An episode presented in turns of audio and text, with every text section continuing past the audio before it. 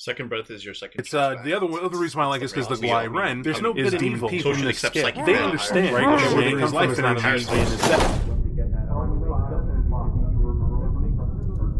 25 years of Vampire the Masquerade presents Deep Dive with 25. Hi everyone, welcome back to Deep Dive with 25. I of course am Bob, and with me is DJ. DJ, how we doing? Hey, I'm doing really good. And uh, what we're doing here, and I'm glad to hear that staying healthy is important for both of us, for everybody. But uh, what we're doing here today is we're rounding down the Deep Dive with 25's uh, introspective look to, of course, Kindred of the East, main book that is. As promised before, uh, we're uh, well, we're going to finish out with the disciplines, right? That's the good stuff. This is going to be the less boring aspect of it, I'd say. I actually think, and I'm going to say to DJ, I've had a lot of fun with this. I didn't see this boring whatsoever. In fact, a lot of it is somewhat, uh, I'd say, enlightening, if not insightful. Oh, definitely. It's been a lot of fun to be able to speak about this. And as we continue down the way, both Bob and I, you know, rereading it and taking a look at it, have found like more profound things that we didn't capture the first five times we read through it. But we keep seeing everything every more. And I think that's the that's the beauty of a book. The more you keep reading, the more insight you get from it. I like you said the first five times we went through it, because even after I've read this book a couple times, there's a little section throw you for a loop before we dive into disciplines. You pointed out to me, DJ. Um, some of you may wonder, how is it that these groups of Kuei-jin get along so well? Like what what binds them together? What keeps them saying in house and family? Where does that come from? That rumor, DJ, can you shed some light on that? Sure. So you're probably saying to yourself, once again, how does a person who's a devil tiger end up hanging out with a resplendent crane and they both just don't uh, go to war at one point or another? And that's because when every Wu's created, they're blessed by a mandarin and mystically bound by what is known as the Guanxi.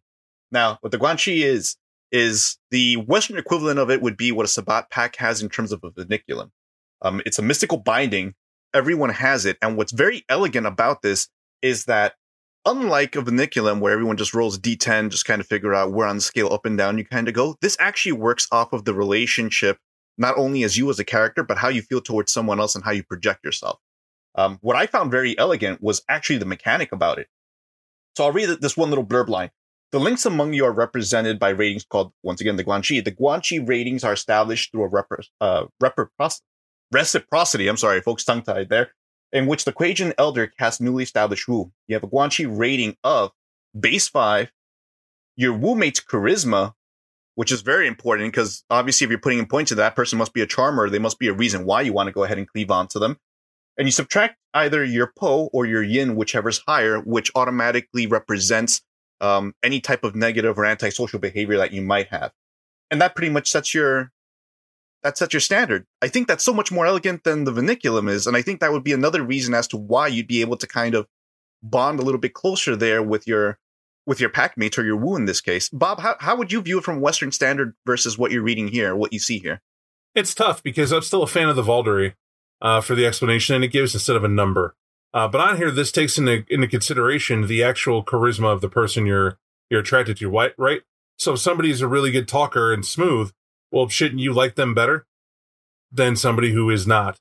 And this this enhances that. But this says it's a mystical binding thing as well. I'm not sure where your Po or your Yin is going to affect it. That part confuses me, as if you don't want to have this attraction or whatever. But I'm assuming again, it's just a mechanic to make it more interesting. That it does do, right? It's curious as to why that would add up. But then we have a rating of like what one through ten or whatever magical thing that's going to be. Doesn't ever go up or down. Now, I find that interesting because this is where we get back to the old, uh, uh, the old golden rules, right? The obligation, the sense of it is what it is. Mm-hmm. It does make it easier, though. I will say in management, think about it, Verniculum can go up or down. You know, you could botch in a ritual roll. You're always paying attention to everybody in your group and where it's at. This is like starting off. This is what it is till it isn't. That simple. Also, I'll ask this question in advance. This is at the time you join the Wu. So if DJ just is a doorknob when we meet up and then score is what it is, this doesn't say it gets recast and boosted higher. Doesn't matter how much charisma class he goes to, right? It's just going to stay where it was when I met him. Now it's entirely possible we join a different Wu, different Mandarin, more Guanxi, right? That's how it goes. The other aspect is this is not Quan Chi from Mortal Kombat, right?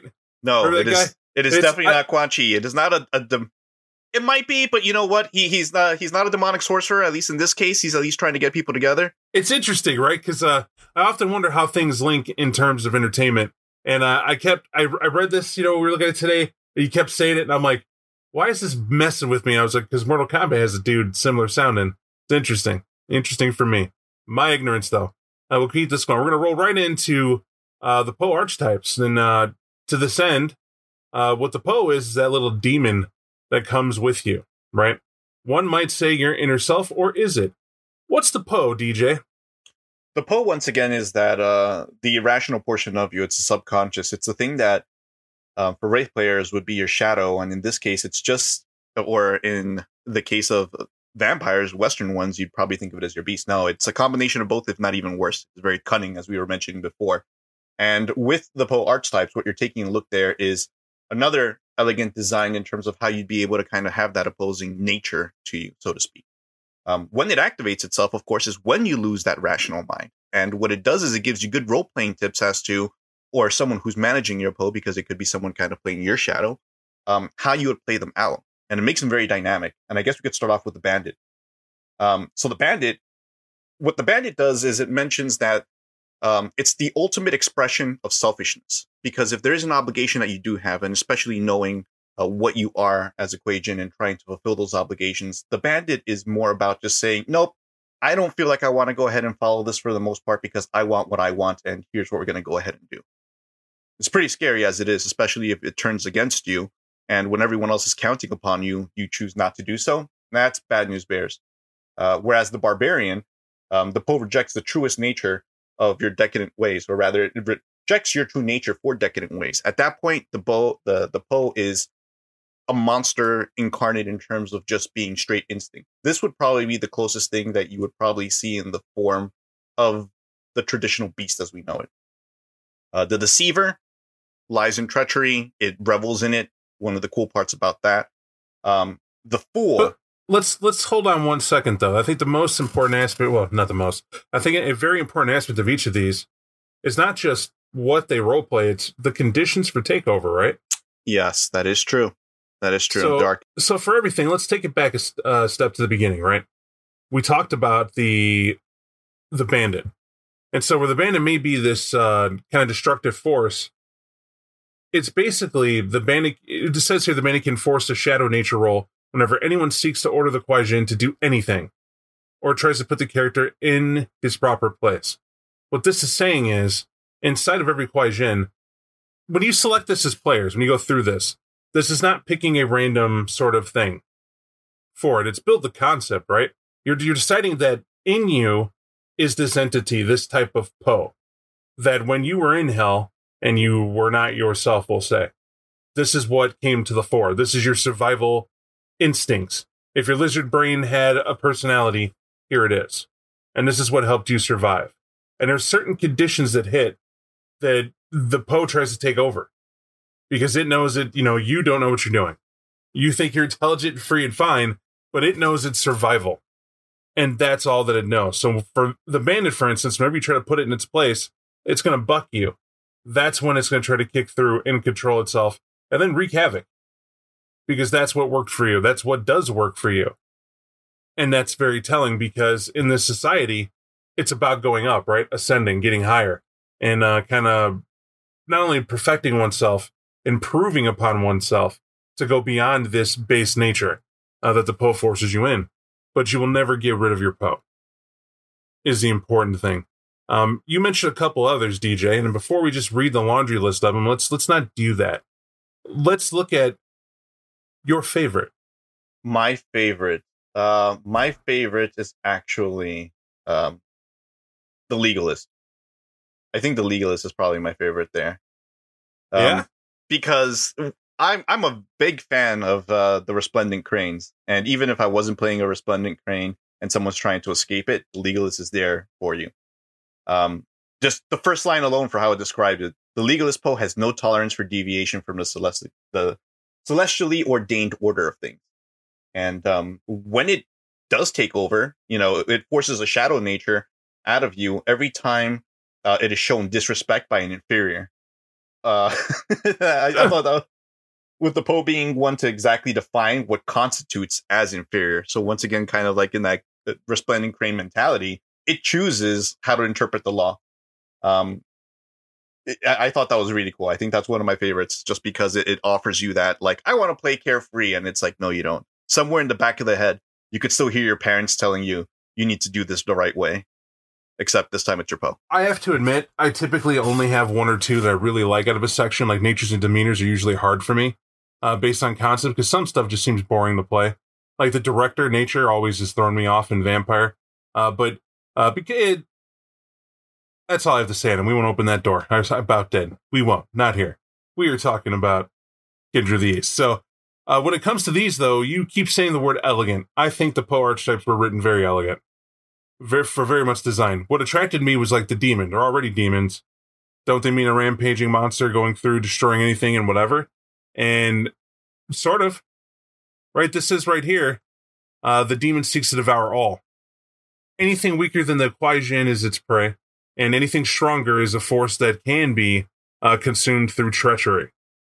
Right? This is not uh, this is not something that's rolling through and just fire and brimstone all the time. It's a thinker.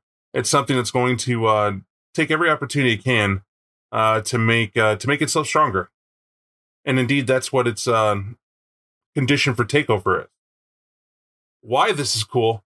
How many times, DJ, do you think a player did something you felt their character off their concept would have seized the day on, but they ignore it because of there's a friend at the table. Many, many, many, many, many times. Now you may be thinking to yourself, Bob, why would you want to screw a play over? It's not screwing over, not at all. It's an opportunity for more depth, more entertainment. Think about it. If you're if you take the demon as a Po archetype and you're like, man, when I when I go at it and lose control, my character's going to be the terror. Blah blah blah blah.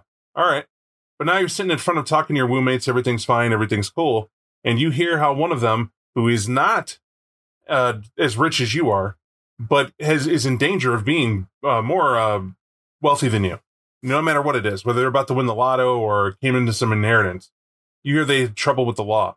It's going to cost them a lot of money, or they stumble and there's an opportunity. This demon has a chance of completely taking over, and it's not that you slather mouth and turn 12 feet tall and whatever. It's not a frenzy. It's just a personality shift. Right. So in the middle of that conversation, instead of you be like, yeah, that's cool. It's cool. It's nice to see how you're doing tonight. That's great. And then it shifts. Oh no. What happened? What do you mean that you're in trouble with the, oh, I, I know the best lawyers. I have the very best lawyers. Of course I do. Don't you? Let me give you a number of my guy. He'll give you a fair wage, a positive it'll work out for you in the end. And then I turn around and start dialing up that lawyer, telling him like, you know, you want to throw this case whatever he's paying you, I'll double it to lose. Take the hit. You know what I mean? Like just make it cost him as much as you possibly can for no other reason than my Po's nature is to be this demon. And I'm trying to ruin everything about him. Now, why that's interesting that the player gets to play it, because this doesn't mean the takeover happens and DJ's my ST, DJ now is playing as this demon. Doesn't mean that at all. It means the conditions for takeover are obvious and they're agreed upon, and we know when I should be playing as what. What this does is it gives a feel at the table that though you're Kuei-jin, though you're in the same Wu, though you've taken Eguan Chi, there's still an element of distrust, right? Mm-hmm. You, you'll never know. You never know who you're dealing with is on the up and up for you, or it's against you, or it's just for themselves strictly. And why I love that is that they there's rules and obligations and things that say we will be together to get along. However, we cannot ignore our inner natures. And everybody, everybody is trying to beat back these, this, this Po. And because of that, this game is like one of my favorites. And just that interpersonal fun element uh, they give to the character, because it's not a game of screw your neighbor, it's a game of tame yourself. Yes. Tie your own, tie your own hands mm-hmm. to be better. That's the fun for me. But I'm saying that with the legalist. I'm I'm terribly curious. When when you do that condition for takeover, how would you change the personality? Like, do you have a tip? Because I'm looking at this. This says a legalist may force a shadow nature roll anytime the Cathayan is shown disrespect by an inferior, as you said, right? All right, so that means anytime you're insulted by someone you think is lesser. How does your personality shift, and how do you do that? I think I think, and I'm sorry for pausing there, only because I see the scene unfolding in my head. But I think the way it turns out is because there is that level of obligation that kind of happens in the background. There's that level of subtlety, of nuance, of of trying not to seem rude to everyone. That legalist would probably be in that segment where he breaks the norm. He breaks the the ability to remain subtle about his things. He'll be that guy who slams his fist on the table and becomes completely ruthless at that moment and be like, you know what? Maybe you should leave this room. And he would probably rebuke vocally or physically just to prove his position, right? Whether it means verbally lashing out and making that person feel less than, even though he's actually embarrassing himself by having, you know, broken this, this part, particular type of etiquette protocol, um, and or just make everyone fear him so that they never have to cross him again. I kind of led you with that because I, I feel exactly the same way. That that the legalist seems to be the common one that you see in, in animes or uh, some Japanese film uh, films where they showcase the samurai and they're maintaining mon, right? They're maintaining face. Mhm. And as they're sitting there, one of them gets drunk in public or does something disrespectful, or there's there's something out of line, or they carry an opinion that's opposite of their uh, of their oyabun or the shogun or whoever they're they're in front of at the moment. And one of the random samurais is like, they usually make some noise, right? Where it's like, oh, you, uh," you know, they shout something, and you're not certain if they was speaking or they were just yelling, and then they begin breaking them down, much like you said. You know, how dare you speak in such a way in front of everyone? How you know? And they usually do that, and I was like, that's that's cool because it's giving you the cue to do it when and why. And I think that's a that's a hidden element other times. They have fun ones too. The monkey is the funnest one. the monkey's awesome. Like the monkey just seems to be raw mischief. It says anytime that a player would be uh sees a chance for a diversion or that may distract the Kuei-jin from their uh, appointed goal, uh, that's that's when this is going to try to take over. if ooh shiny, yes, of course shiny. And then this is the person that in the middle of their big speech, where they're telling everybody what's going on, um, they decide that oh yeah, I did want to go over there and play some basketball. I forgot about that. Excuse me. What did he just say? What is he doing? What I want to do? Start shooting hoops for a little bit, no matter like what is going on right now.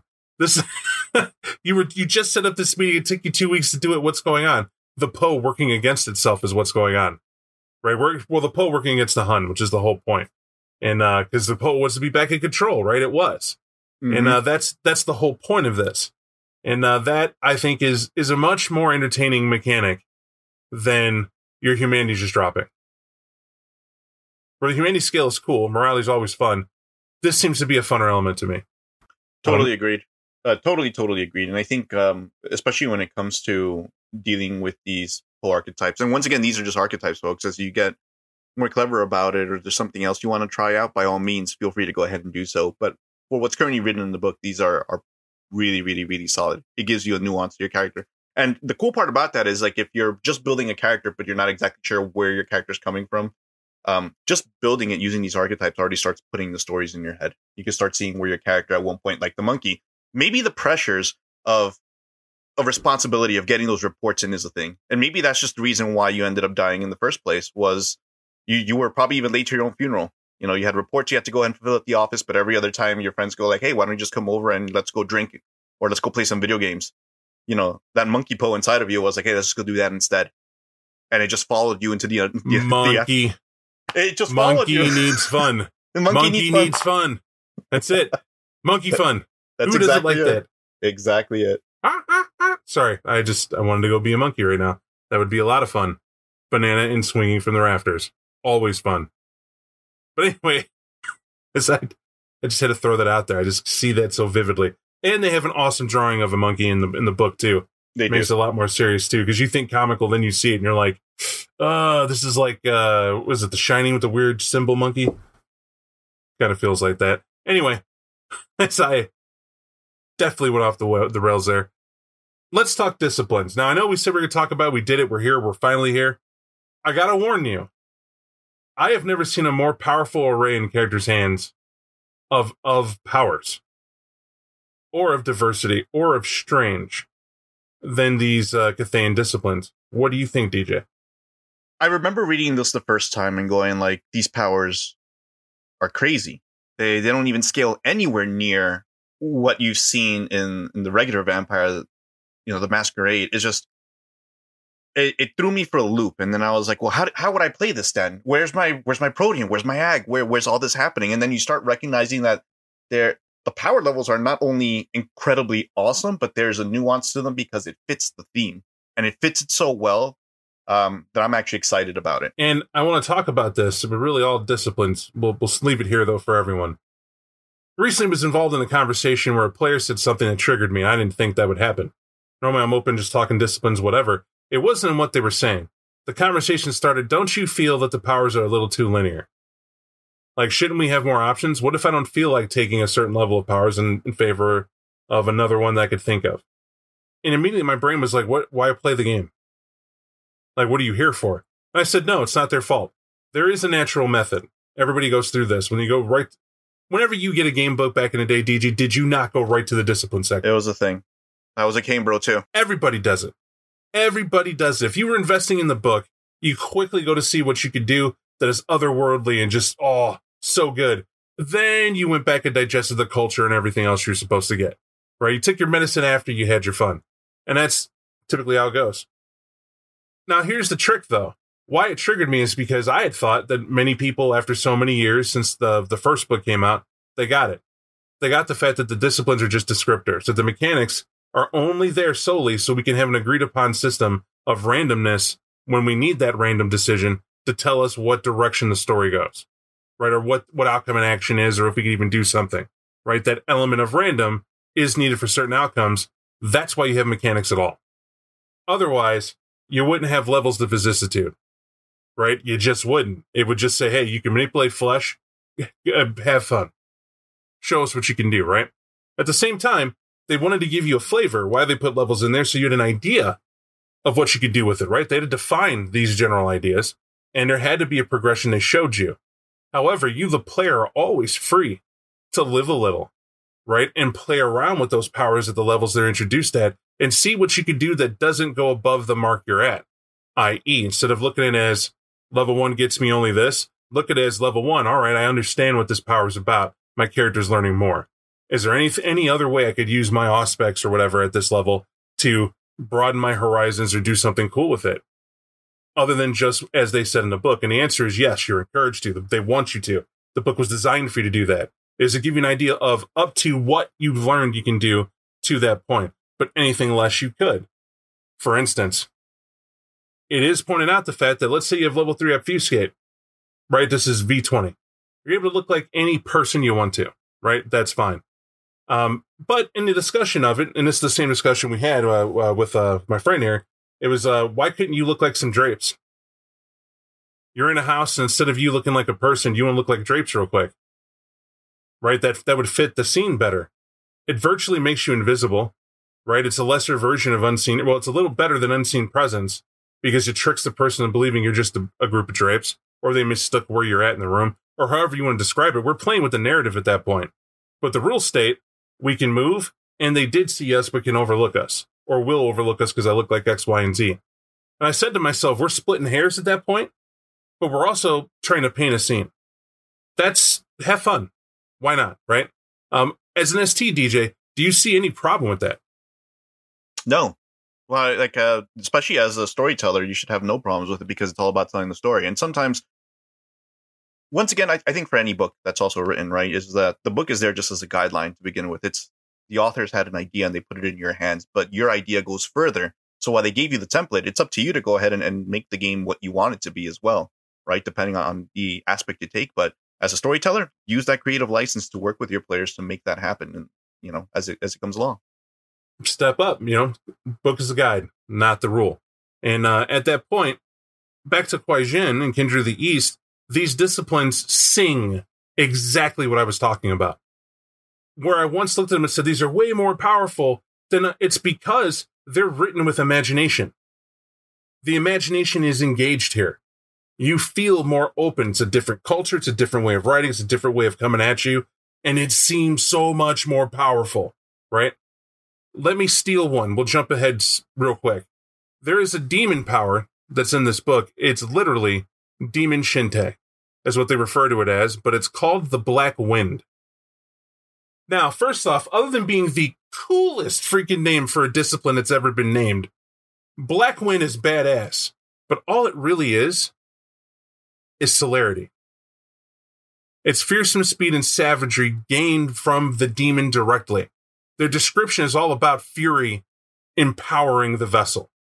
That they learn to channel and harness that rage when they were unleashed back in the day, or whenever they do unleash, and they hyper focus it to work for them rather than against them. And that's where they give their speed. But that is a better description than me telling you I'm supernaturally fast. Is it not? Oh, it definitely is. It's like, where do you get it? Everyone's seen someone so pissed that they've just, they just shook or they lashed out and hit something or did something like that. Imagine if they didn't.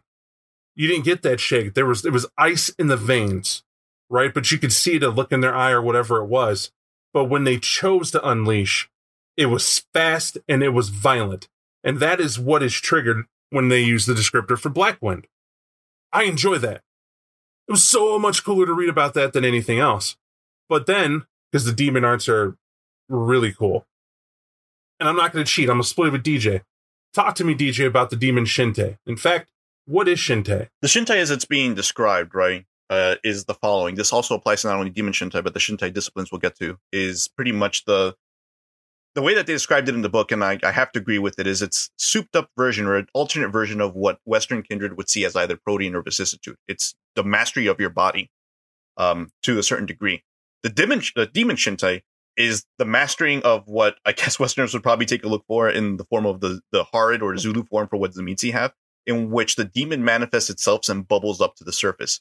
And everything that you thought about, if you thought that the demon behind the pupils of looking at that person who has the ability to tap into the black wind um, was something, then you ain't seen nothing yet when they start manifesting themselves, when their maw starts to grow, when half their body starts to grow more appendages or claws start to come out, um, and they start looking like uh, true Oni, for lack of a better term, true demons in the most like real way to describe it. And that's what the Shintai does. It's it's it's savage. I mean, they're talking about that one moment this person's normal and standing there, but the next they mystically warp and their flesh responds.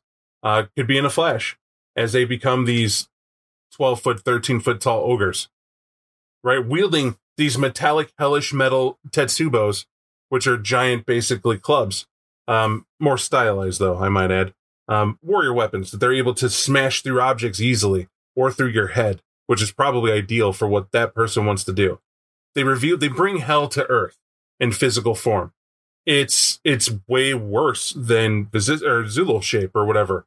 It's something that um not to knock vicissitude. I'm not saying this is necessarily better, but this gives you more options and thus is better.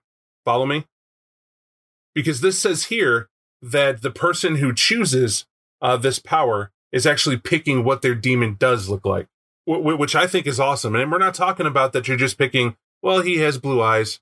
I think he'll have, you know, he'll be a little taller. It's no, you're going to pick does he have horns? Does he have scales? And the scales give you the ability to soak fire damage, and uh, the horns are able to ram through objects and walls. They each give you a manifestation of not only appearance, but also of what power it does, what benefit that demon does get for having what it has.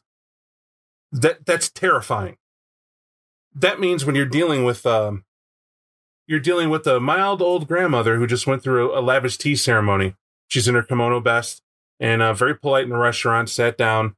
Uh, you were able to talk to your Wu, and you were able to deal with the Kinjin just before, you know, laughing as they leave uh, because they still don't understand that you're never going to make a deal with them. You're polite with them until they get exhausted and stop trying, and you allowed them to leave. They're not getting their docs back. Well, as you're chuckling, uh, the little grandma's there to actually punish you because you were never supposed to talk to them in the first place. In fact, your Wu was told specifically not to. And you didn't know that this is actually a guardian, somebody that another Wu, the one that you belong to, uh, in terms of obedience, um, sent to monitor what happens and was to punish you the moment the Kinjin left. So she explodes right into this monstrous form, whatever it is. Has e- extra limbs that are claws, uh, muscle chitin like insect flesh just erupts on her. Who knows? Right? She can go through and pick each individual thing that makes her terrifying, but then still has an elegance to her. Feeling maybe her Po nature more, might even play more to that archetype, which which can get dangerous because if she's the monkey, and in that form, and she's there to punish you, well, all her interests are going to be in your torment. This becomes fa- something far more than I took some dots and some demon stuff. You know what I mean? And that's and it and it adds to itself. That's what I like about it. Uh, whereas you can just cool. Oh, what what what I was saying was uh, what's also interesting about this is like we started off right out the bat because obviously this is one of the coolest things to talk about is the demon arts. But the thing about the demon arts are, and I think what makes it really interesting, every time you summon a demon art, whether it's like tapping into the black wind, because you are dealing with the demon inside and or trying to release the demon, you have to make that frenzy check for lack of a better term. You have to see whether or not that demon even takes you over because now you're bargaining with it. And I think that's one of the coolest things to go ahead and work with mechanically because it puts you in check. It's like if you were a werewolf and you're like, well, I could pop Krinos anytime I want to, and I'm going to go ahead and be Billy Badass, start clawing everything all over the place. Nah, nay, nay, nay, not in this case. You truck with the devil, you pay it respect, or it tries taking it from you. So there's always a chance that as you start, you know, going into all these like crazy powers that are within your demon arts, that you could lose and that Po will take over. And now you just unleashed this crazy form that you're not even in control of. I thought that was pretty cool. Uh, it's more than cool. It makes you uh, it makes you try to deal with quite a bit of understanding what these guys could do. It's it's pretty frightening, right? Because remember the Po has its own abilities as well, right? And you know we went over that a while ago, but the you know just the fact that remember their berserk rage is a thing, right? That that rage is its own benefit, and just think of it, you losing it and then having access to the demon arts, even in that frenzy, makes you such hell. It's an advantage, such an advantage, and um, that's not the only one they have. that is not the only uh, tools in the toolbox, as they say. they do not. They have more, way more. Because we're on Shintai, let's not dwindle too far away from it to explain the fact that uh, Shintai means God body, right? That's the way to look at this. And in it, all the Shintai are supposed to be, um, in their title anyway, they'll tell you. Uh, it's different things that you can manipulate and turn into, like Demon Shintai or Demon God body, if you want to look at it that way, is about pulling on the aspects of demon to manifest for you. Blood Shintai is the same way. And uh, of the Shintai, Blood Shintai is the one that I think is a little more gross Really? uh, for for obvious reasons. I don't know. It just kind of grossed me out thinking thinking of a lot of what he could do, and uh, well, you're probably going to say Flesh Shintai was that, right? yeah. Flesh Shintai was probably the one that, that got me the grossest if I had to go down that route. That one freaked me out. Yeah, all right. I mean, I, I could see it. It's just I don't know. It hits me and it feels when I think of. uh I always like to think I'm that kindred uh, from the west, and I'm I'm visiting. And I come in here and I'm about to get into an altercation, and my buddy gets attacked, and his blood stops. Right? He was gonna go. He's a badass to me. So he was gonna escape. He goes to go do something. Typically, it's blood form, and he goes down the sewer drain. I'm left there to clean house, and I watch as he can't do a thing, and it looks like he's sick right? Like it's just the flow stops. He's just kind of stumbling around. What's going on? What happened to him? Meanwhile, there's uh, Kindred the East still finishing her tea. She wasn't done with the conversation. And for some reason, it just, oh, that's just, what would that feel like, right? That's what I'm thinking of. Nauseous to a vampire. Your blood was able to go once upon a time. Now it cannot, right? That's kind of cool thought. Least, at least to me. uh, but other than things of uh of that proto nature, how do I put this? Blood Shintai is what you would do because it's more pertaining to the self more than external, although there are external other ways to use it. Um, and it kind of gets you going for the offensive uh, more than not. But it, they also kind of work to prep. Like the first three are usually uh, a progression of understanding the self and how you amp yourself up, right? And then the last two are, oh my god, that's that's how I've seen these levels of parameter for Kidra these. Exactly. I was about to say the exact same thing. Like uh, the way it's kind of built up is it's, it's exactly that. You are learning. In fact, let's let's back it up just a second so that you folks also understand what's the difference between well a, a Kuei-Jin discipline versus a, a kindred discipline. Number one, the it, it states that kindred discipline is based off of Caine's blood, so it's it's a whole bunch of like instinctual things that the beast assists you to be able to be a better hunter, to to be what you have to be, right? Be all you could be when you're kindred. Whereas most of the disciplines, if not all the disciplines that come in, or quote unquote disciplines that come in from the Kuei-Jin side, are all taught. You have to be taught because you don't know it yourself. It's a self discovery. It takes time to be able to get through these. Most of the times, you need mentors to be able to bring you up. What's another difference? Well, whereas in Western Kindred, you're able to go ahead and pump up stats or your attributes by spending blood. Uh, that doesn't happen with uh, Eastern Kindred. What what ends up happening there is that with the Kuei Jin have to use these Shintai, these these uh, god bodies, to be able to know exactly where their chi attunement is to be able to raise a specific stat. So as we're talking about the Blood Shintai, um, it attunes to strength. As Bob was saying, it looks very offensive, and the chi attunement for the Blood Shintai is strength itself. So so long as you have uh, the, the access to Blood Shintai, you'd be able to use your own chi to kind of pump your own attributes up as well. I think I think the terrorizing thing about this is the fact that uh, even the mechanics sing to it. Like I, I was just uh, remembering Flow Like Blood, uh, level three Blood Shintai. Basically, spend a Yang Chi, and for the next three turns, the vampire may dodge any and all attacks directed at her, as though they had a full die pool, in addition to any other action she chooses to take. So basically, to help you out, the rules at this point are pointing out that if you're a celerity user and you decide to swing on someone, or let's not even do that three people show up. They got Uzis. They're going to shoot this person. Inevitably, they're going to get shot. They can't possibly deal with the hail of gunfire brought in. They're they're they're going to get hit. Flow like blood is designed for that, right? Because mechanically, they would have to divvy up whatever die they have left if they didn't take an action to dodge each and every one of those bullets, right? Or you would progressively make it harder depending on your choice of how you want to do it. Um, but it's it's near impossible to do. If you had celerity, sure, provided you had enough celerity, you could dodge whatever attacks are coming, right? Typically, we'll say one, each bullet's its own separate attack in a spray. They get rid of that nonsense, and we'll just say that it's uh, three attackers, it's three attacks. We'll leave it at that for ease of understanding right now. So they're coming in, to shoot in the room. Instead of you needing three actions or level two celerity, right? So that way your base action can dodge and your two follow ups can dodge, all wasted now defensively to not get shot, you would have flow like blood. It, that's simple. You would you would activate it and you would be able to dodge all those attacks and still take your attack in the round. This this makes it strategically badass. And the explanation behind it is is that you take your chi and you literally infuse your entire body uh, with the chi wherever the blood uh, bloodstream goes to. In every molecule, you have your chi infusing it. And I think that's a cool descriptor right? It's like you're you're enhanced to be able to do it to where your body moves in perfect in perfect harmony uh, with what you're which what you're dispersing in. And in this place, uh, that harmony will probably be the raw aspect of combat. And if you can get behind that, that makes it a more dynamic fight or an action. But the effect and description, that narrative is so important to hit home. It is. When this person somehow simply gets around every bullet that gets shot that would have hit them that's an intimidating fact. The fight could be over with that alone. They got to reload. Now you stand up. You seem exhausted, not because they exhaust you, but mentally. It's like you got to deal with these children. What am I dealing with when I'm fighting something like that? right? What hellish creature just stepped into what ancient elder? And always everybody makes that assumption. Right? That's all I've ever heard. In crossover games where somebody knows the Kindred of the East and they're playing it, and then the players normally, and normal players will call them, you know, the average, um, encounter them, they're always like, "Man, he took Caine. Why are we fighting people from Nod? This is ridiculous, man. They all sorts of powers to jump in." No, no, no. These are just if you knew the book, you would know they just have better descriptions. Leads up to, to better powers, I'd say. But of the Shintai DJ, where I'm a fan of blood, um, what's your favorite? It's funny because uh, blood is also my favorite, but it's also followed by the grossest one, which is also flesh.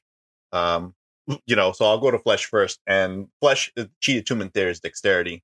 And I know that Bob's one of his other favorites happens to be the opposite of flesh, but since we're on flesh, grossest thing about flesh is the fact that it's very yang aspected, right? Flesh. Um, one of the things about the the Shintai is that it aspects itself to one of the five directions. So blood was water, uh, bone is metal, jade is earth, flesh is wood, and the ghost flame is fire. So the the wood aspect of it is flesh, especially if you're a big fan of playing Thrashing Dragons and such. But with flesh, you get to do all the gross things you ever thought you'd be able to do and or heard myths about.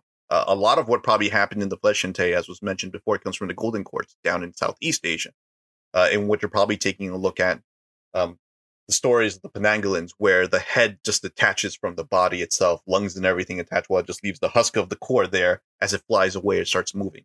Flesh does that. It allows the ability to extend a limb for you to like detach your hand and have it scuttle around as a spy for you to be able to change your your own form as well, uh, which is really really impressive there.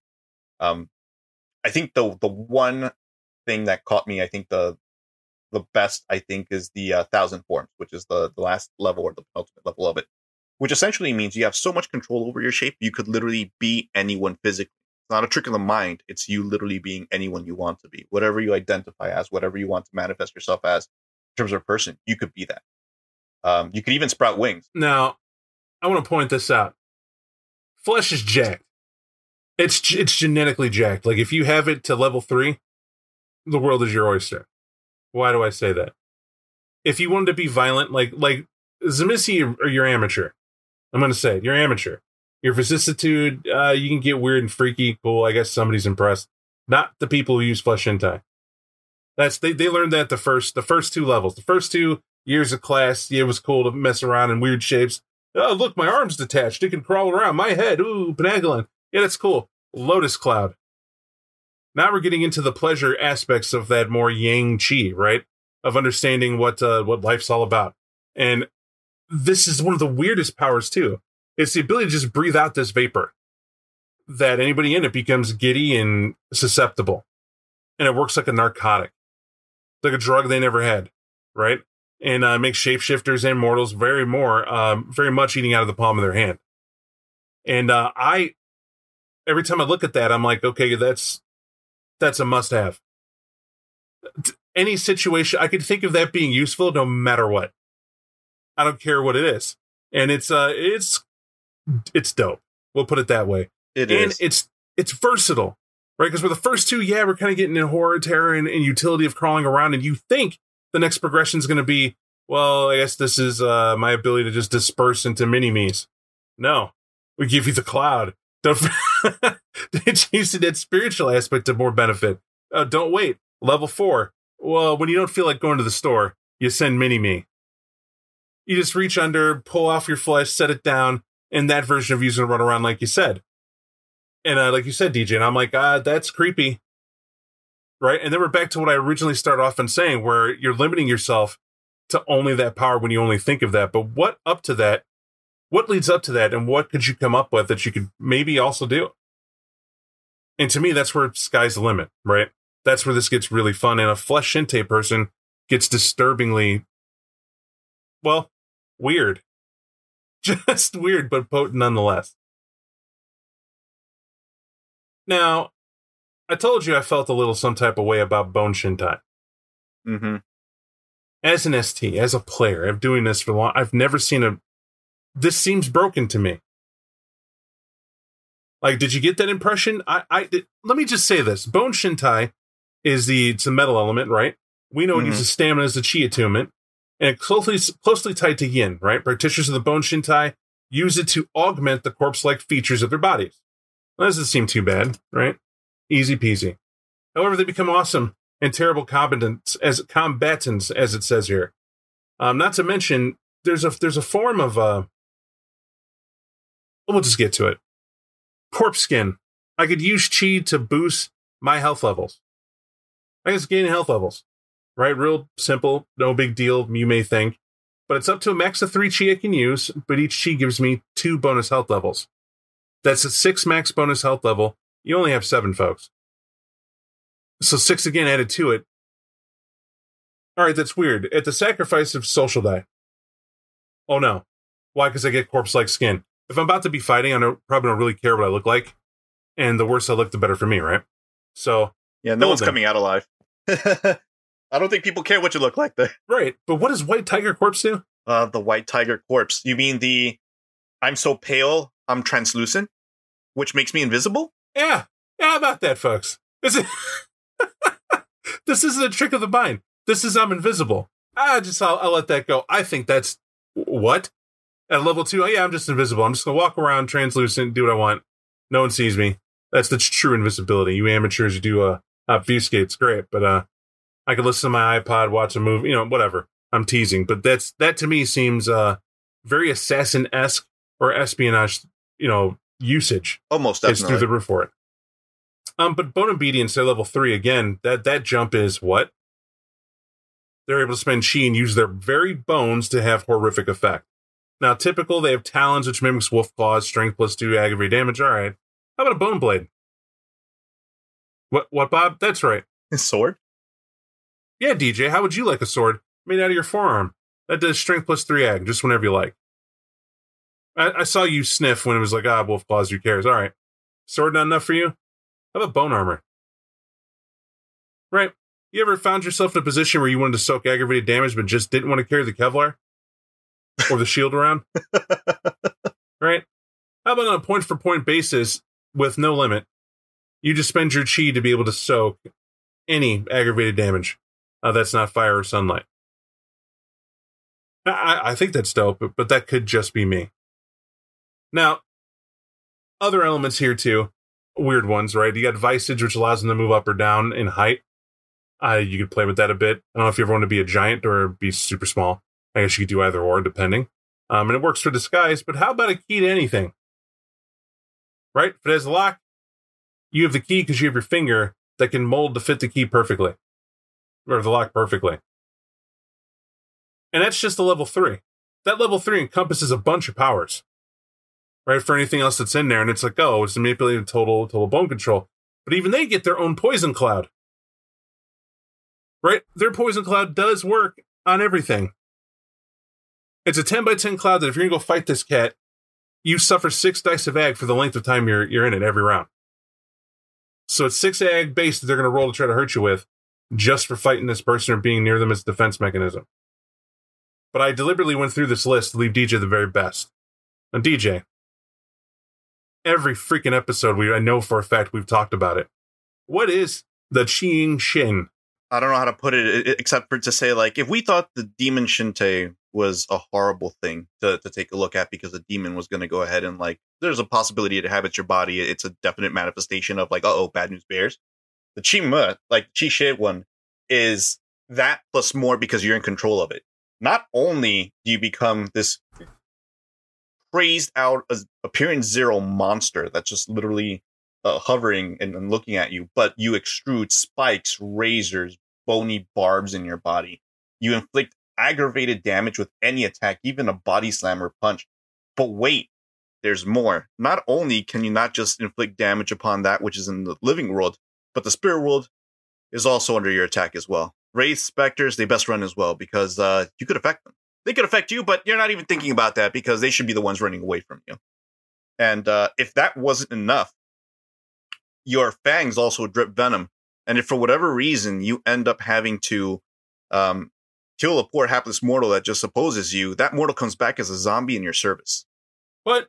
So, we got a level five here that not based on a die roll, right? Frustration of any necromancers having enough of a pool that when you summon your Zombu, you're able to make that high roll and get at least three. You're always one three or more. You're hoping, right?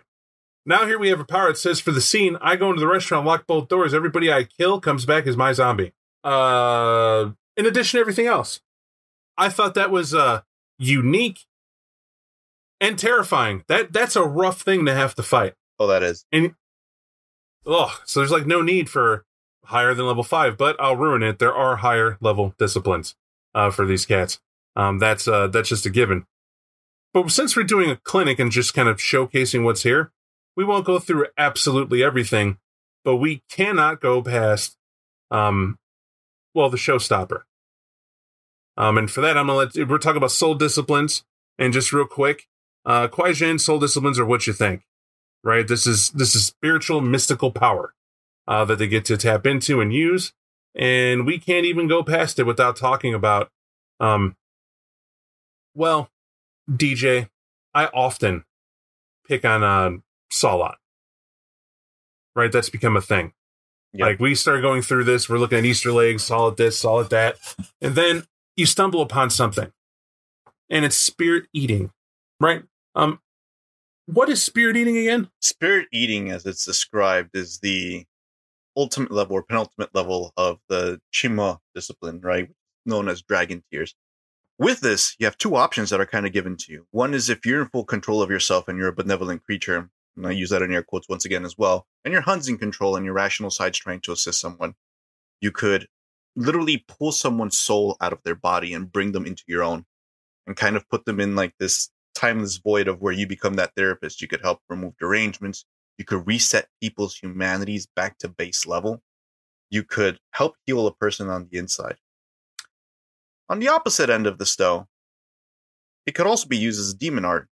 And your pull might be a nasty bastard. And at that point, as it pulls the soul in you and your soul is mine on that Chan Sung level, you could give it to your Po to use as a chew toy and spit it back out to, to give them derangement so they'll never forget that time, that very, very intimate time they had with you.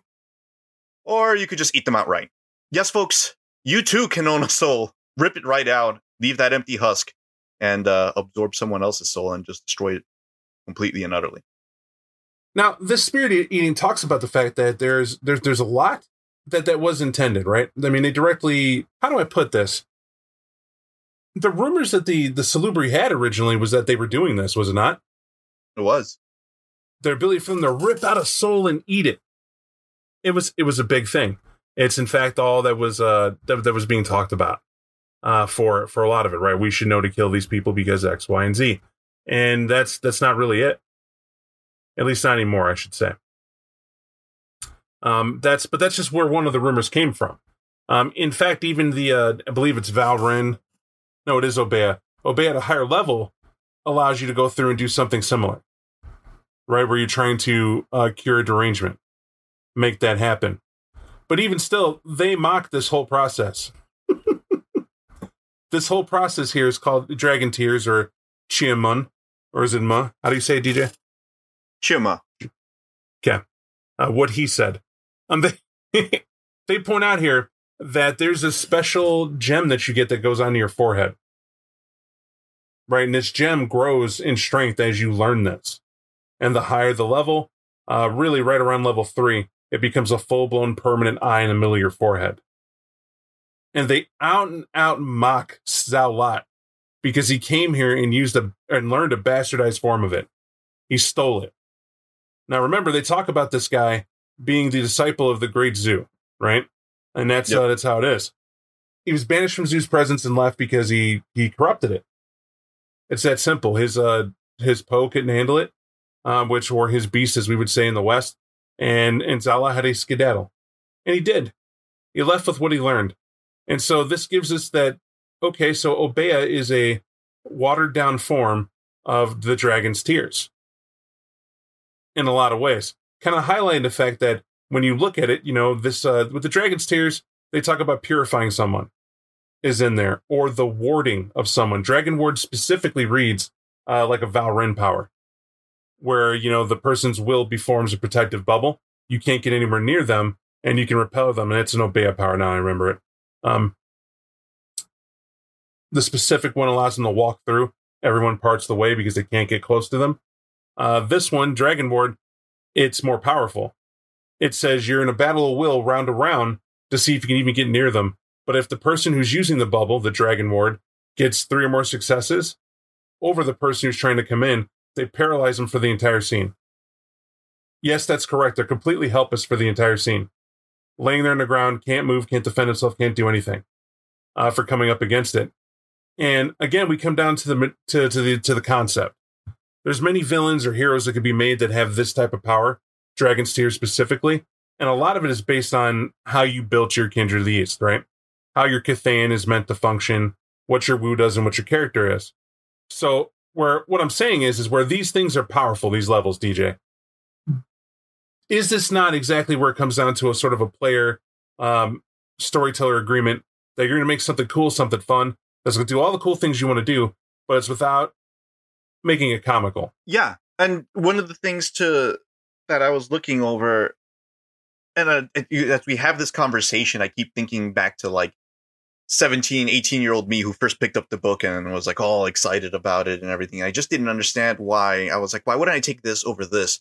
And what this book does is like it also breaks it down by what it breaks it down by discipline groupings. Because when you take a look at, at the regular Vampire the Masquerade, what you're taking a look at is like, all right, well, Auspex all the way through vicissitude.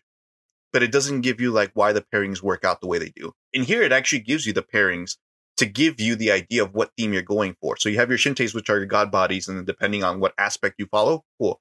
Your soul disciplines, we just spoke about. Your chi disciplines, uh, which help you kind of manipulate uh, things around you, such as the tapestry, right? Uh, which also works as a very, very interesting form of thaumaturgy. But all those, had I paid attention to it when I was younger, I could have made, I could have understood this better. I would have understood thematically where I wanted to go with the character instead of just trying to be the Caine Bro going like, what does this power do? Why can I mix it with this? And I think, you know, reading it, there's so much more of an appreciation for it now, knowing that the, the book also guides you. Hey, if you're interested in your character going this way, read under this. And, and it'll help you build the character you want to play. Hopefully, if you're trying to tell a story over thinking like these disciplines are great. it's very true. And uh, that's that's sort of the lesson to take away from this, right? Um, but that's I don't know. I can't put any better than the disciplines are cool. They are mystical. They are definitely unique, and uh, I promise you, you haven't read about them anywhere else uh, than this book. The aspect of tailoring your character to something, well, unique snowflake. If you're looking for that, that's where this is found. Um, do they have rites? Yes, there are mystical rites. And DJ, you mentioned tapestry, which triggered something to touch on we talk about their ability to sidestep. It's not innate. It's harder for them to do, but they can do it by finding these dragon lines, right? These quote unquote ley lines. They find these spiritual lines, but now they have to know how to use them. And Tapestry gives you an idea of how to use the power on the ley line, but their rites allow you to actually manipulate the ley line itself. And to, you know, we can weaken it. You can know point A to point B, crossing over, which is a big one to do it uh, whereas Tapestry fits like hand in glove. DJ, you pointed this out, and uh, I was a little like, well, does it really? Yeah, it does. Literally, I believe it's level three Tapestry it allows them to teleport up and down a dragon line. So, but the, the there's a rite where it's very basic. They can go up to a, a ley line and know where it where it ends. I know where this goes. Well, if you have that level three tapestry power, you can travel it instantly. You turn the energy and travel down it and appear wherever it is. It doesn't matter what city you know, subject to range, obviously, but that's that's it uh, for for that uh that that power. But that power is powerful enough, right? Instant transportation is awesome. However, as cool as that is, there is some common things in here that we can all understand. If we lost you with the discipline talker, you were like, "Yeah, well, that's one reason." Blah blah blah. I can't get behind that. Everyone understands martial arts. Can we agree with that? Yes. It is part of everyone's culture at this point. It's everywhere. You can't escape it. MMA has ripped open that door completely uh, for everyone understanding what's going on. And to this end, I've heard nothing but smack talk about how broken the martial arts are. That you, we don't use the martial arts rules because uh, it, it just messes up, blah, blah, blah, blah, blah. It, it doesn't mess up anything, folks. It's just either people know how to use it or they're afraid of it or they don't know how to describe it. And th- those could be elements that can get in the way. Uh, but it takes a little reading, not even much of it. And the internet makes it so much easier uh, to do it. I'm not saying that this is necessarily going to make it in your update for the rules nowadays. I certainly would still use it. I'm not against it. Um, but I would need a convincing and compelling reason as to why someone needs it compared to what's available now in the update. I do personally feel the updated material in V20, you could still use the maneuvers that are mentioned in here you would just have to adjust the mechanic. And maybe not even that much. So uh, to get down to it, martial arts here, to make it more interesting, they tell you that it's an ability. You can learn it, right? No big deal. But it's broken down into hard styles and soft styles. And before you wonder if it's a hard or a soft style, basically here it is. If it is an offensive punches and kicks dominant martial art you're looking at, that's a hard style. If there are more throws and defenses and whatnot, um, like uh, Brazilian Jiu Jitsu or Jiu Jitsu period, that could be considered a hard, or excuse me, a soft style. However, Aikido would be more of a soft style versus those. Although Brazilian Jiu Jitsu absolutely could be used uh, with some kicks and punches to your taste. And it depends on what style you're, you're learning. But it opens up this much, the door, for you to research it and you and your story to have something cool and unique about you that establishes why you fight the way you do the martial art you carry for the warrior you made, for the practitioner you have, actually tells a lot about that person's personality, discipline, and way of life. Because martial arts is not something you just learn and walk away, not changed by it. Would you agree, DJ? I do, because, you know, originally you say to yourself, well, do we really need martial arts because it's in an Eastern setting? No, you do not need martial arts because it's an Eastern setting. But if you've been reading this book and you could get the inference that the authors were trying to put in here. It's in there because it replaces brawl talent. And it does so because you also remember that your Chimei at one point has to come under a certain level of discipline. And even as they're going through their Koa and then they go on to their Rei, which is like the, the year where they start learning how to speak to their ancestors, how to speak to their elders, and how to control themselves, martial arts is a discipline in and of itself. They're being taught how to be able to control and fight to purpose as well as defend, but also figure out themselves. A lot of this book, and Bob and I were talking about it a, a little bit before, is it's all about improving your character, right? So at the very least, even uh, as demonic as you may or may not be, it's about your self improvement is the focus. You're on a dharmic path. What everything from the way you speak to the way you act to the way you train to the way you exercise, and in this case, martial arts, and to the way combat is is all in favor thematically for where your character wants to go. So I think having martial arts in here is perfectly fine. It's awesome, um, to be honest, and it definitely fits the setting. It's a it's a wild system with a lot of options, and I know for people who are, if you want your Caine Bros to grow, you need to meet them in the middle. And how you do that is is that you get this book, you get them into the combat section, you have them looking at the martial arts, you tell them you're a martial artist, great. Why don't you go to this section, slow down, read it, and tell me where you're at? And they're going to think to yourself, well, this is, uh, well, they're, they're going to need your help because suddenly we're in a system that doesn't immediately give way for them to run all over and be dominant. It just doesn't. Right? They have varying, uh, what a strike is to somebody who's a soft practitioner, practitioner is going to be different and more difficult than somebody who has a hard style. Right? A kickboxer's kick is going to be more devastating than a Brazilian, Brazilian Jiu Jitsu's uh, lying on their back, just standard heel kick. Right? I'm trying to get my opponent distracted to set them up for me to get a different hold or to break their hold and or whatever it is, right?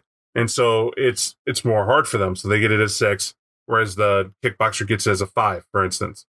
And where that's different, um, we'll just say over and all, that is how the system plays around with. The logic is you to figure out why that might be a different setting or difficulty to execute that maneuver than another and it's going to come down to where where they chose their style to be soft or hard right? They got throws they're typical in here and they throw that in which i enjoy because it's possible for you to play a defensive character um, that is another badass.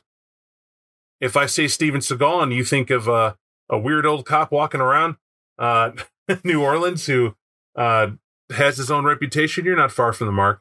Uh, but if you've seen him in the movies and the couple that he's had um, you watch Aikido in action, and Aikido is it's pretty good definitely defensive, and uh, it can it can jack you up without them ever hitting you with a punch.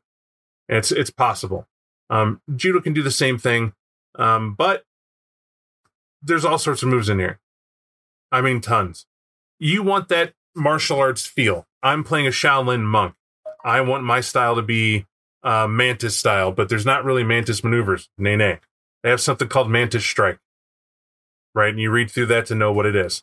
Um, withering grasp is an interesting technique.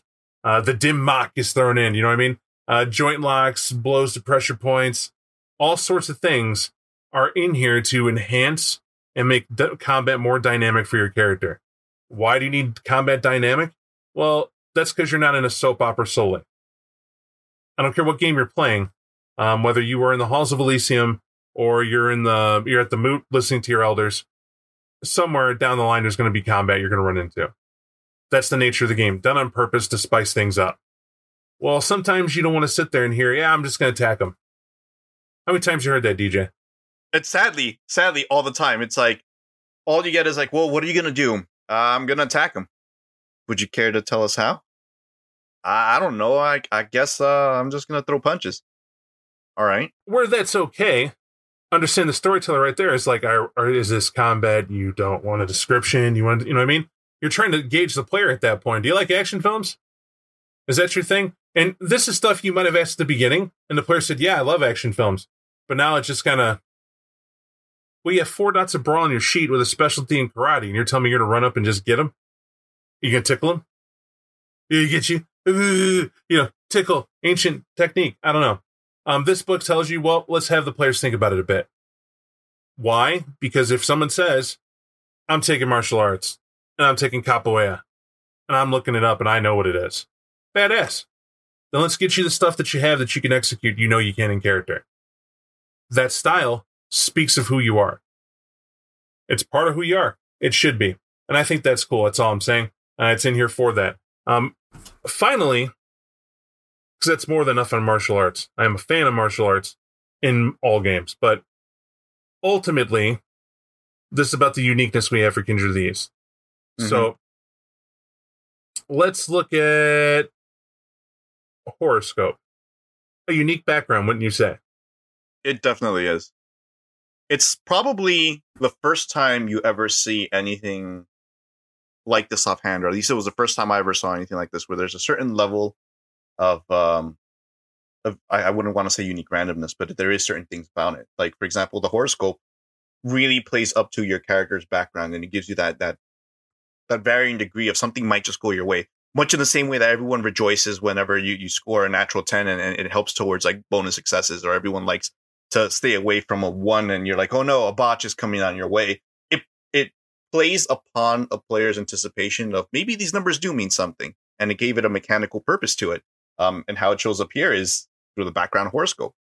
Um, the short version of it is once per story, you may re-roll, rather, you may roll a number of dice equal to your horoscope rating. For each result that corresponds to either your dharma, which was given the specific number, you could see that there, um, and or your directions lucky number. So your north is, is assigned to the six, west nine, center five, east eight, south seven, um, devil tiger. In all, total combination of 10, five dharmas, five directions. So one through 10 each has a number given to them. But every time you score one of those, you gain an extra and automatic success on the action you just attempted. How uh badass would it be in that one scene where you're like, I gotta make it across. I'm probably crippled and or I'm running away from the big bad because sometimes being proud is too much of a thing, but I gotta make it through to the other side of the spirit realm. And I may or may not be able to do it. You're not sure if you have dice for it, but you do have the horoscope. And maybe your ancestors, maybe your your very existence finally comes into play. Go ahead, Bob, roll them dice. And it shows up in your favor. It's it's a weird mechanic that I love. it's good. Just see, because we're we're stunned just looking upon it, and as I guess we're looking upon it, I could see Bob's eyes glowing just as much of mine. Like we have the scenes in our head of like when it does happen, it'll be awesome. And taking it as a background is is never lost because it does generate excitement from your players. Like I would be excited to be like, Bob, I'm not sure if today's my day. Would you mind if I go ahead and make that horoscope roll? All right. Nope, wasn't in your favor today. Well, maybe today was an auspicious day. Maybe later. Maybe another. Time. It's just fun it's just good old fashioned fun when it comes to that, and uh, a badass part of this game in the in the system. Um, and that actually ramps up. Uh, well, it ramps down, I should say. comes comes to an end for uh, what we have here in Kindred of the East, the the base book at least, um, for what we have going on, and uh, that's because we're going to get into a whole bigger section uh, with the next book, right? Um, believe then we got that player's guide, right? Yep, we do have the companion. In fact, uh, one of the things that we want to definitely say, folks, is we we're presenting the book as we understood it, and especially for those of you listeners who only have the core book, right, and are just looking at the core book in general. This is everything you kind of need to know for the core book itself. There are a couple of things in the back of the book that deal specifically with things that we've kind of approached at the beginning of our of our uh, narrative here to let you know how they feed, how they don't feed, what it's used for. Those inferences are towards the back of the book. You get your enemies, you get your settings as well. Um, and those we kind of also touched upon what you'd kind of expect. But of course, you know, that's that's more for you to kind of take a look to see where you want to hold your game. So that's why we didn't focus upon it. Um, moving on to our next one, which is going to be the companion. That's going to be even deeper because we'll be reviewing it from those eyes, refreshed and looking at it from the revised perspective. So that's going to be a whole new bag of tricks. Now you're also going to run into the Henge Yokai uh, section in here too. That is has its own entire other book uh, that we're we're going to get to in the course of uh, obviously reviewing it from the werewolf side of things. Um, we'll get to that book and we'll go more in depth with it. Uh, you'll encounter it here in Kindred of the East as we go through and deep dive, um, only in this section. Um, it'll tell you about them here a bit, kind of wet your whistle, but again, a lot of this stuff changes uh, for the Henge Yokai, and uh, that's uh, that's there. Just for the a very fast rundown, the Kindred of the East are not the only things over there that, of course, are Eastern right? You also have the shapeshifters, and they have their own style of the way things are done there. And the Henge Yokai will kind of put you on the straight and narrow for that, at least so much as they present it to you in this book. And they make good antagonists, and uh, or could even be mentors, depending on where you stack up in them, with them in your game. And it's perfectly viable with the way they have the whole um, approach to the Wus and well the dharmas that you're following, and um, it's respectable, I might say. So to that end, look forward to that that's in there too for you to enjoy. Um, but with that, that is uh, everything in this journey that we've gone through with the deep dive.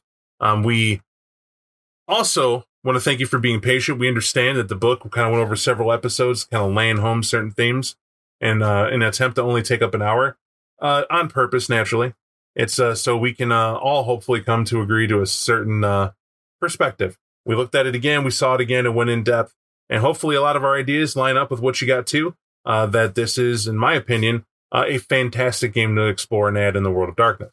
What do you think, DJ? It's it's definitely one of my favorites, if not the top two. Top two. Always loved the first one. First one is definitely Vampire because that's uh you know that's who I took to the ball. That's what I'm going to dance with. But this was definitely the second. I fell in love with it the first time I picked up the book, and uh, reading it more and uh, going through this with you and you listeners as well has been a, a joy. It, brings it back down. It rather brings it back up the uh, the level of excitement I felt before. You got it. And folks, just remember, like we said, this is a uh, deep dives open to the public here for this first one for Kindred of the East main book. As I cho- chewed on that word, Kindred of the East main book, and uh, that's why it was so in depth. That's how deep we plan on going uh, with uh, the rest of the book series. Uh, then we're going to continue in for our patrons. Uh, we have obviously here in the podcast intro outro. You can pick up where to catch us and find us there. Um, but it is based on popularity. We get enough people that really want to listen to, to, and patrons included, throw that up there and say, nah, like we really like where it is. That could sway it. Uh, but we need to hear from you. Feedback and feed forward help everything and what we choose to do. And uh, of course, what we bring to you. Thanks for listening. And uh, we hope to see you next time, either on the other side or with uh, 25 years. Thank you. Take it easy, folks. Thank you for listening to our 25 Years of Vampire the Masquerade podcast.